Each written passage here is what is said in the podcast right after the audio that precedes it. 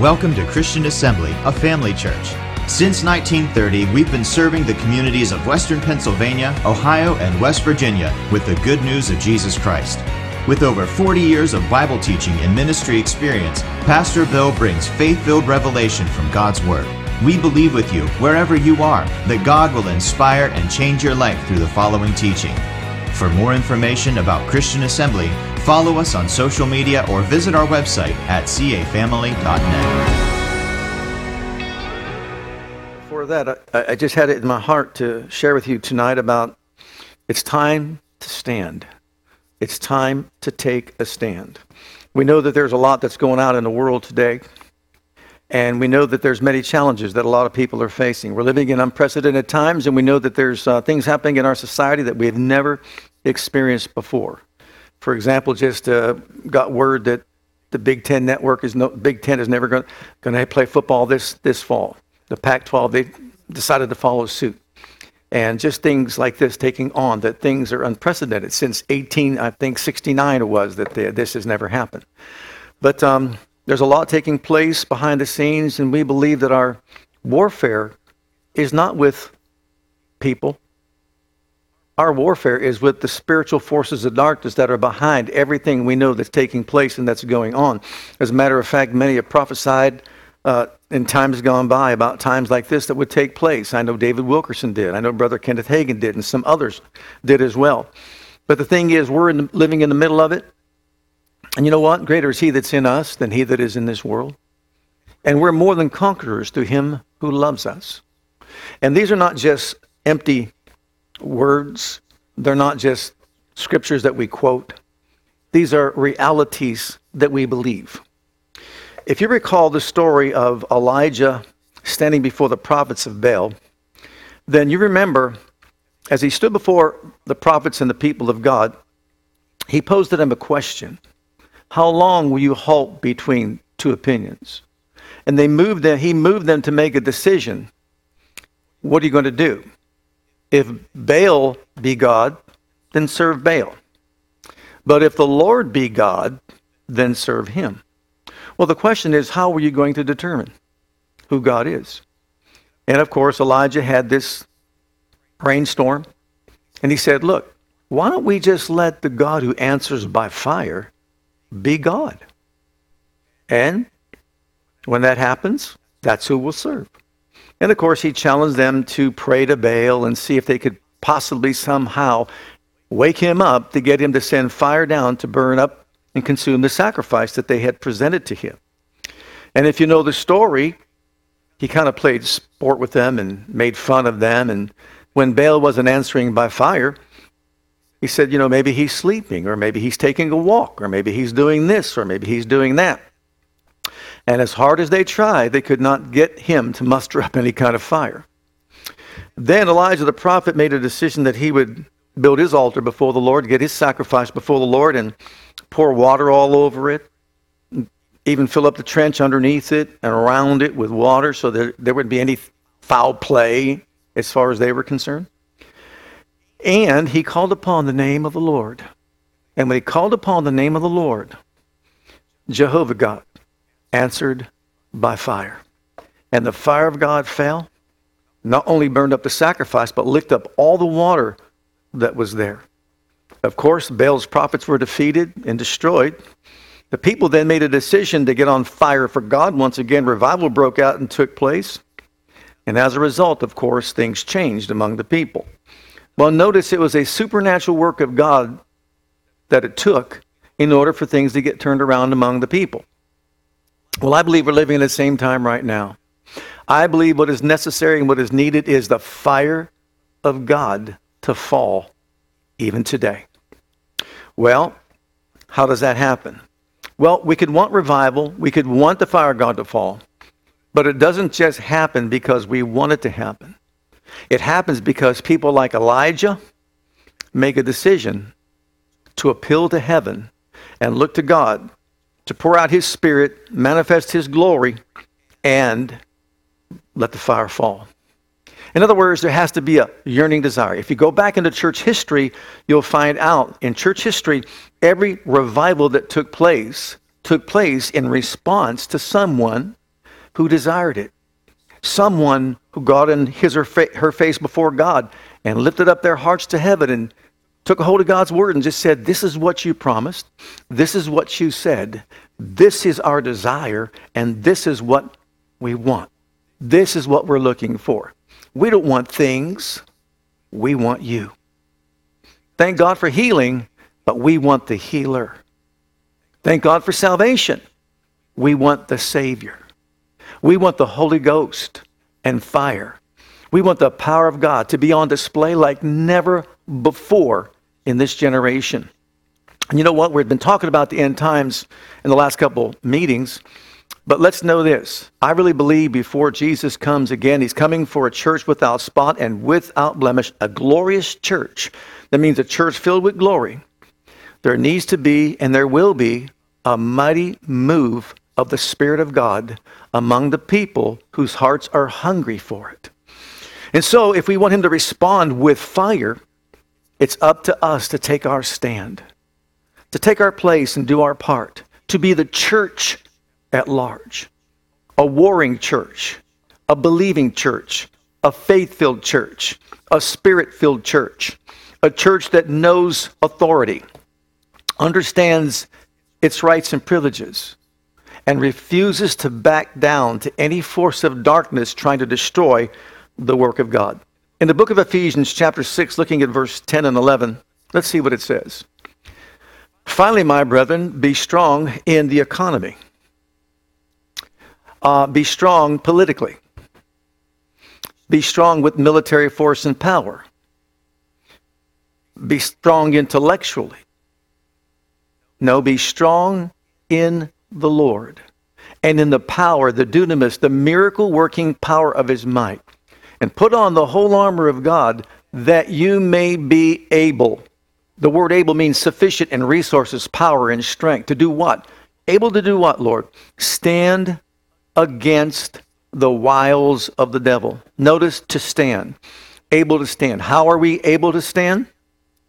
We're able to stand by putting on the whole armor of God, clothing ourselves with God's armor. If you recall the story of Saul and David, when David went to go before Goliath, and Saul said, Here, here's my armor, you wear it. And what did David say? I've not tried that. Nope. No, no, I've not proven that. I'm not going to do that. You see, that wouldn't work for me. It may work for you, but it doesn't work for me. But you know what? God has extended to us the privilege of clothing ourselves with His armor so that we can stand against the wiles of the devil. So, in other words, the only greater force that there is to stand against all the evil forces of darkness is the power of God, the weaponry of God, all that God has provided for us. So, we want to talk a little bit about the stand. And number one, how are we to stand? Well, number one, scripturally. Look in Ephesians chapter 6, verses 13 and 14. We stand with God and we stand against the enemy.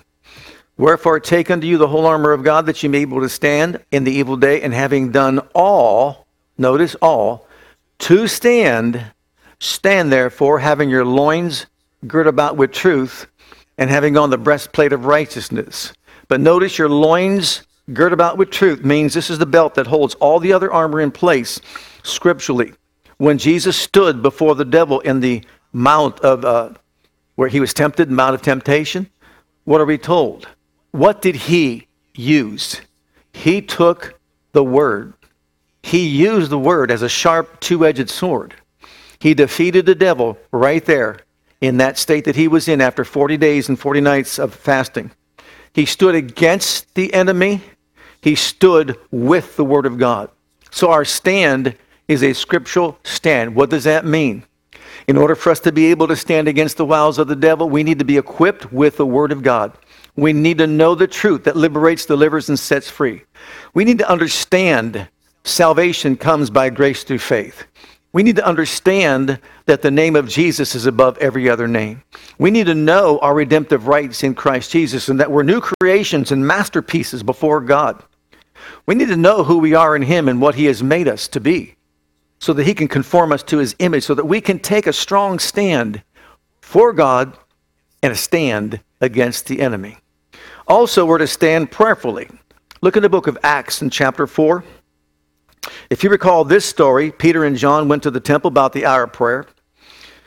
And of course, the man who was lame at the gate of the temple called Beautiful was asking alms. Peter said, Silver and gold have I none, but such as I have give I thee. In the name of Jesus Christ of Nazareth, rise up and walk. And of course, he took him by the right hand, lifted him up. Immediately his feet and ankle bones received strength. He was walking, leaping, and praising God in the temple where everybody knew him. Well, you would think everybody would be excited. Well, they weren't excited. Many were, but many weren't. The leaders in particular were not excited. As a matter of fact, they took him aside, and what did they do? Persecuted them, threatened them. Well, when they were threatened, of course, and we know the opposition is not just people, those religious leaders, they were being led by influences, religious spirits that were behind the scenes. Well, when that happened, what did they do? They stood in prayer, prayerfully. And they prayed a prayer. And beloved, look at this prayer. When they got done praying at the very end, when they had prayed, the place was shaken where they were assembled together. Beloved, I'm looking for us to get back together, and when we get together, the place shakes where we are gathered. They were assembled together, and they were all filled with the Holy Ghost, and they spake the word of God with boldness or boldly. So what they prayed was, Lord, you see the threats. Grant unto us, your servants, that signs and wonders be wrought by the name of the Holy Child Jesus, because we know the value of signs and we know the value of wonders. Can you imagine in the days of, July, uh, of Elijah, once again, when the fire came down, you talk about a sign, you talk about a wonder that took place. You see, it took supernatural power to really penetrate the souls of people and to change the way they think. And the same is true today. So we can stand scripturally, we can stand prayerfully, but then also we can stand courageously. Look at Deuteronomy chapter 31, if you would. Be strong and of a good courage. Fear not, nor be afraid of them. For the Lord thy God, he it is that doth go with thee. He will not fail thee, nor forsake thee. Courage is the quality or spirit of mine and mine to face danger without fear. And when God told Joshua, Look, as I was with Moses, I will be with you. What was he saying? You're going to face some fears. You're going to face some opposition. You're going to face some mountains. You're going to face some challenges and some difficulties in your life. But you know what? Be courageous. Be strong. Well, how can I be strong, Lord, with all this opposition? I will be with you. I will go before you. I will stand with you. I won't leave you. And I will not forsake you in any way. What's he saying? Be conscious of my presence. Be conscious of who I am. Be conscious of my power. And you realize if God's on our side, who can be against us?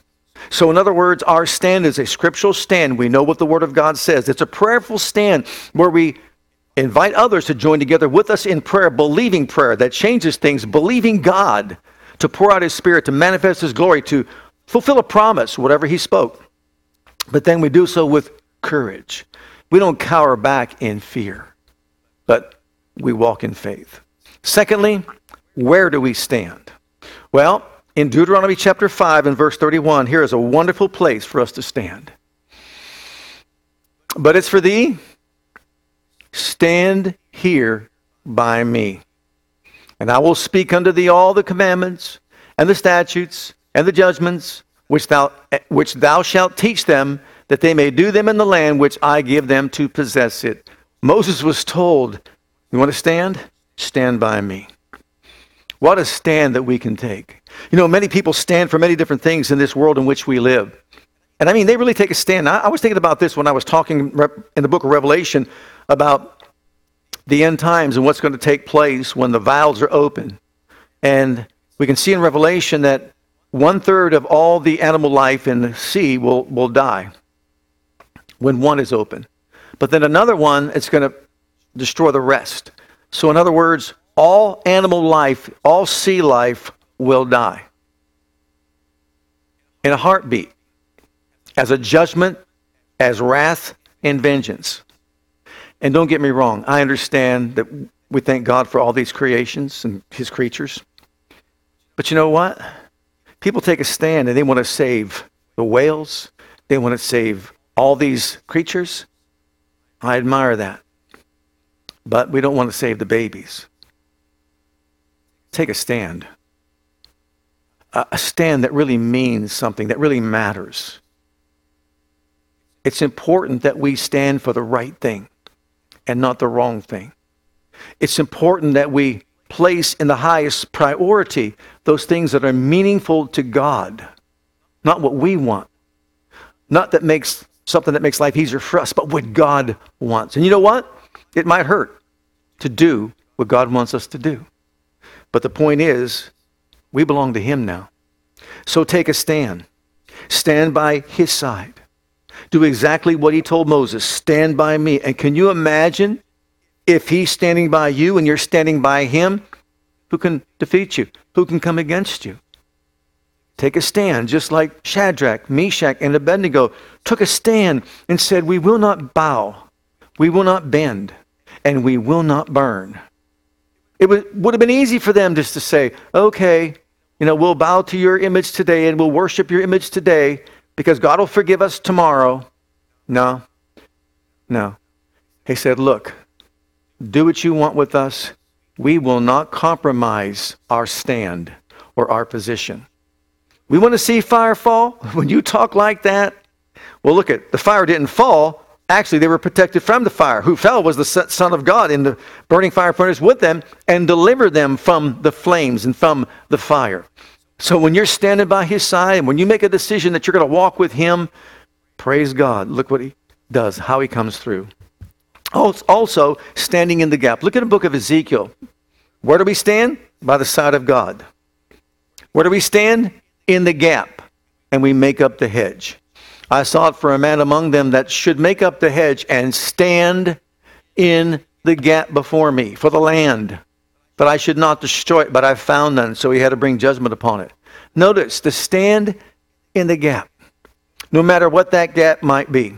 Separation of church and state, stand in the gap. Put one hand on God, one hand on the government, and say, I'm here right now, Father, do something about this mentality. When it comes to, uh, let's say, forgetting the promises of God, or someone who's not walking with God and not fulfilling the will of God, one hand on God, one hand on the other, I'm standing in the gap. When it comes to a lost person, maybe in your family or in your community or maybe where you work, one hand on God and one hand on the person. Father, use me as your conduit. Manifest yourself through my life. I'm going to give myself to you to be a person who stands in the gap and makes up the hedge. Do we want fire to fall? We need people around here in our assembly of believers, in our communities round about us, our churches as well, banding themselves together, standing in the gap, making up the hedge, and saying, Enough is enough. We've been spoiled in this country long enough. We've experienced life on earth like other countries have never experienced. And thank God for that. We enjoy all that. But sometimes in the midst of all that, what happens? We kind of lose sight of some things. Look at just not being able to meet in church, having that taken away from us is not good. Don't forsake the assembling of yourselves together. Thank God we can do it by live streaming. But it's a whole lot better when we can get together see each other face to face, pray with each other, lay hands on each other, do the things that we've been told to do and taught to do in the Word of God. Anointing with in the name of the Lord. So miracles, signs, wonders can take place. I'm not limiting God. There's no distance with God. And you don't even need to lay your hand on the screen of your computer, your phone, or whatever. You know what? All you got to do is lift your hand in heaven. And I believe there can be a transmission of power and glory that will touch your heart and touch your life. But God put us together for a reason to come together, to join forces together, to bring our gifts, our talents, and abilities together. Why? So that He can manifest Himself in even a greater and more powerful way. So we stand by God, we stand in the gap. Why? To promote His will, to promote His work. And then thirdly, we stand publicly. In the book of uh, Luke's Gospel, chapter 4, Jesus just got baptized. He was tempted in the wilderness. He heard the voice from heaven saying, This is my son whom I'm well pleased. And then he began to set himself to do his public ministry. And here's what happens in Luke's Gospel, chapter 4. And he came to Nazareth, where he had been brought up. And as his custom was, he went into the synagogue. Where did he go? In a public place. In the synagogue. On what day? The Sabbath day, when everybody's in the synagogue. And what did he do? He stood up to read. And he held back nothing. And there was delivered unto him the book of the prophet Isaiah. And when he had opened the book, he found the place where it was written, The Spirit of the Lord is upon me. Bold statement. This is what Isaiah was talking about, and this is who Isaiah was talking about years ago. Why is he upon me? Because he hath anointed me to preach the gospel or good news to the poor. He has sent me to heal the brokenhearted, to preach deliverance to the captives, recovering of sight to the blind, to set at liberty the bruised, them that are bruised, to preach the acceptable year of the Lord. Notice he stopped right there, but Isaiah's prophecy doesn't stop there. It goes on to say, besides the acceptable year of the Lord and the day of the of vengeance of our God. Well, why didn't he include that last phrase? Because he didn't come for vengeance. It wasn't time for vengeance. He came to bring healing, to bring deliverance, to bring wholeness. He came to redeem us. He came to save the lost. That wasn't part of his mission or his program on earth. He came to defeat the devil. In the last seven years, Daniel's 70th week, is when the vengeance of God will be poured out, and that will be the day of the vengeance of our God. But this was his mission right here. Where do we stand? Publicly. What do we declare? Everything. What did he do? He declared everything before them. He held nothing back, and we're to be the same way. What's our venue? Do we go to where? The church building? We can do it there. Where do we go? To work, wherever we go. What are we to do? Take a stand for God and let people know our convictions in a loving way. Speak the truth in love and grow up into Christ in all things. Number three, why do we stand? Well, number one, because of the opposition that's arranged against us. Look in, again, Ephesians chapter 6 and verse 12. Why do we stand? Because we're in a wrestling match. Not against flesh and blood, but against principalities, powers, the rulers of the darkness of this world, against spiritual wickedness in high places. Notice all this. You see, our enemy is not people. Our enemy is not the politician. Our enemy is not our neighbor. It's not a human being we have these forces of darkness ranged against us. And this basically outlines for us part of the operation of the kingdom of darkness spiritual wickedness in high places. In other words, trying to rule and reign over human lives, trying to rule and reign over cities. We see this in the book of Daniel when Daniel prayed and sought the Lord, humbling himself before God to find out and understand what the future would hold for him and for his people. And what happened? Gabriel came. He was sent, in other words, for his words the moment he prayed. But he was delayed by the prince of Persia for 21 days, for three weeks. What did Daniel do? Held fast his confession of faith. What did he do? Proclaim the truth. Believe that God was on his side and that God was going to answer him. Or he would have been in that posture for 21 days. He believed in it. He believed in humbling himself with fasting and prayer would penetrate heaven and get a result. 21 days later, Gabriel comes and just says, Whew. You know, Mike came and relieved me. Michael the archangel came to relieve me. You know, Prince of Persia stopped me. I came the first day you prayed just to answer your prayer.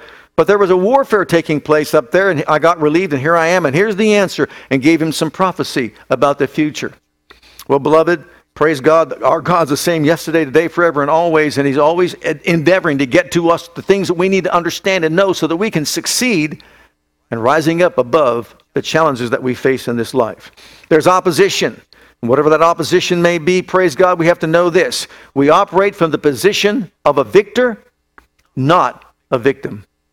And thank God we are seated with Christ in the heavenly places. We are the overcoming ones. For all of you out there that might be listening, that you were challenged with COVID 19 like I was, we are more than conquerors through Him who loves us. His Spirit is quickening our mortal bodies. By the stripes of Jesus, we were healed. We take a stand, praise God, with our God by His side. And if He be for us, who can be against us? We join forces together in Jesus' name, in unity, in harmony, in love, because if one can chase a thousand, two can put 10,000 to flight. And a threefold cord is not easily broken. United, we stand against all the forces of evil. So there's something behind the scenes we need to be aware of. And it's time for us to rise up and be strong in the Lord and the power of his might. And all that we've learned is not just so that we know it intellectually up here, but it's for us to apply to our lives. I know it's easier said than done, which is why we encourage one another to stand together, be strong in the Lord. It's not a time to quit. It's a time to stand strong and fight the good fight of faith and lay hold of what belongs to us in Christ. Amen. Also, because not many are standing, number two, look in the book of Ezekiel.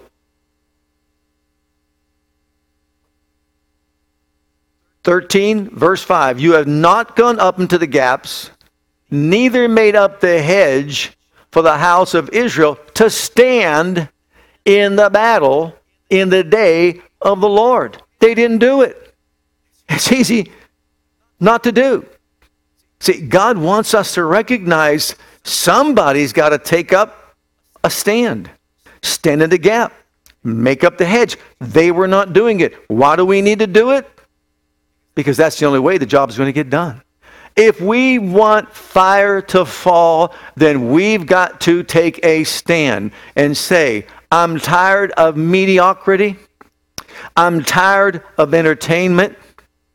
Enough is enough. I'm tired of the challenges that are coming against us as a church, as a people, as a nation. And rather than talk about it, and rather than complain about it, let the Lord know I'm standing by your side. I'm standing in the gap. I am making up the hedge. I've got one hand on you and one hand on this nation, or I've got one hand on you and one hand on this unsaved person, or whatever it might be. I am taking my stand to believe, praise God, for you to honor your word and make it good. So there are not many that are doing it, and so we need to band together and do it. Why? Because we all want the same thing. We want the glory to fall. We want this entire region around about us to see the glory of God, to affect change in the hearts and lives of people, to bring them out of religious tradition and the darkness of spiritual death and the doctrines of devils. That's what we want. And the only way to have it, let the fire fall, Lord, as in the days of Elijah. Number three, because it's the right thing to do. Look in the book of Acts, chapter 4. Why? Why do we stand? If you recall the story once again, Peter and John were brought into question because of what miracle that took place in this man's life. They were proclaiming the power of the name of Jesus and not just teaching it, but demonstrating that power as it healed the man. Well, these religious leaders weren't happy about that. Just like in our society today, we get mocked, laughed at for what we believe. But you know what? Someday, I, I'm sorry to say that they're going to be sorry that they said those things. But here, notice what it says. But that it spread no further among the people that had straitly threatened them, that they speak henceforth to no man in this name. Why? Because that name's so powerful. Let's threaten them. Let's, let's get them full of fear that if they ever preach that name again and teach that name again, we're going to kill them. And they called them and commanded them not to speak or at all or teach in the name of Jesus. I'm sure they thought right at that point when they threatened them and said, if you preach or teach about that name ever again, we are going to have you killed. And they probably expected Peter and John to back down and cower in fear and just say, oh, whoa, well, we don't want that. But what did Peter say? Peter and John answered and said to them, whether it be right we said, why do we stand? Because it's right. Whether it be right in the sight of God to hearken to you more than to God, judge ye. For we cannot but speak the things which we have seen and heard. Why do we stand? Because we have opposition. Why do we stand? Because not many are doing it. Why do we stand? Because it's the right thing to do. It's right to take a stand against abortion in a proper way. It's right to take a stand against immorality. It's right to take a stand against a lot of things that dishonor God.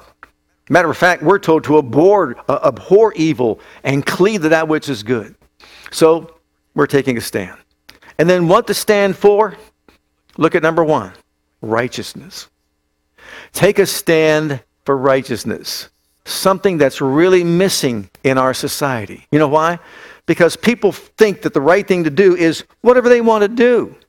It's almost like anarchy. It's almost like whatever feels good, you do that. They don't want to be controlled by anyone, no rules, no guidelines, no directions, or anything of that nature. No, whatever's right for them is right. As a matter of fact, people are up in arms more than ever before against God's word. Why? Because God's word speaks out against a lot of the things that have been going on in our society, whether it's marriage, whether it's homosexuality, whatever it is family, family life, and how they redefined it and all that. But God's word speaks out against some of those things. And as a result, of course, people get up in arms. Well, you know, we, we're not the ones who establish what is right and what is wrong. As a matter of fact, if God would have written in His Word, these things are righteous, then we would promote those things from the pulpit. But they're not righteous. And so it's up to us as believers to stand for what is right. And righteousness, look at Matthew 5, verse 20, goes even beyond the law. For I say unto you that except your righteousness shall exceed the righteousness of the scribes and Pharisees, notice this, you shall not you shall in no case enter the kingdom of heaven. Pretty strong and bold statement by Jesus. So, in other words, if you think you have a degree of righteousness based on your keeping of the law, which you can't keep anyhow, you're going to be lost. Because you see, you need a righteousness that goes beyond the law. You need a righteousness that comes by faith in Christ. And if they detach themselves from that, they're going to be lost. Well, it's not just for salvation, it's for lifestyle, our character, everything that pertains to our lives. God wants us to stand for what is right, stand for righteousness. And then, secondly, He wants us to stand for truth. If you recall the story when Jesus was before Pilate, and he, he told Pilate he came to bring the truth. And Pilate said, Well, what is the truth? He didn't give Jesus the chance to answer, but in John 17 17, we have the answer. Jesus was a carrier of the truth. Jesus was the truth personified. When Jesus came to the earth, he brought ultimate truth into our society among his own people and among all the people groups of the world. Sanctify them through thy truth. Thy word is truth. You know, we've been asked to compromise God's word. I don't believe in doing that. God wants us to be students of the word, to stand by the word, and let the truth of God's word prevail in our hearts and in our lives. He wants us to conduct ourselves in such a way so as to honor the truth. He actually sent his Holy Spirit who guides us into all truth who speaks to us what he hears of the Father and shows us things to come. So we have a travel guide who will help us through life understand what is truth. And so we're to take a stand for the truth. And finally, number three, holiness. Look in the book of Hebrews in chapter 12 and verse 14.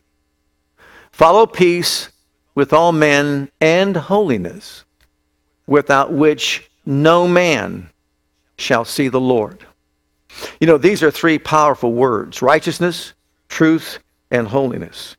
We are told in Scripture we've been saved, of course, by the blood of Jesus, but he goes on to say, So be holy. Why? Because I am holy. Holy, that's his character. We serve a holy God. We have the Holy Spirit living in us. And he wants to have expression through our lives in the earth. He wants us to take a stand for what is righteous, to th- take a stand for what is truth, and take a stand for what is holy. Holy, holy Lord, Lord God Almighty. There in heaven, we know that these beings are before the throne of God by day and night. They're crying out, Holy, holy, holy. You ever wonder why? There's something about the holiness of God that drives a person to their knees. When one sees and experiences the holiness of God, it is life transforming and life changing. It impacts the life of a person. And you know, if it were not for the Holy Ghost on the inside of us and the life of God inside of us, we would shrink from that place of God's presence. As a matter of fact, in the Old Testament, if you got near the presence of God, you died. That's how holy He is. We know that sin cannot be in His presence. The very fact that we've been invited to the throne, the very fact that we've been asked to enter into His presence, seek His face, and ask to come boldly before the throne means that God did a work in us that really cleansed us and made us holy. Thank God, holiness is not based on our performance. It's not based on who we are. It's not based on what we've done. But praise God, we could take a stand for holiness because of who He made us.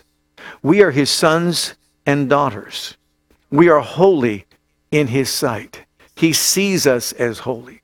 Now, our job is to get what's on the inside to the outside. We call that sanctification, to walk it out, to play it out, to see to it that we live lives that are considered holy before God.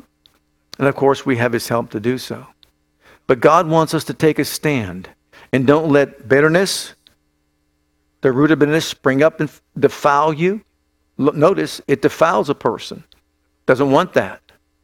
You got to walk in holiness if you want to see the Lord because God is holy. What's our conclusion? I believe it's time for the church to rise up to be the church.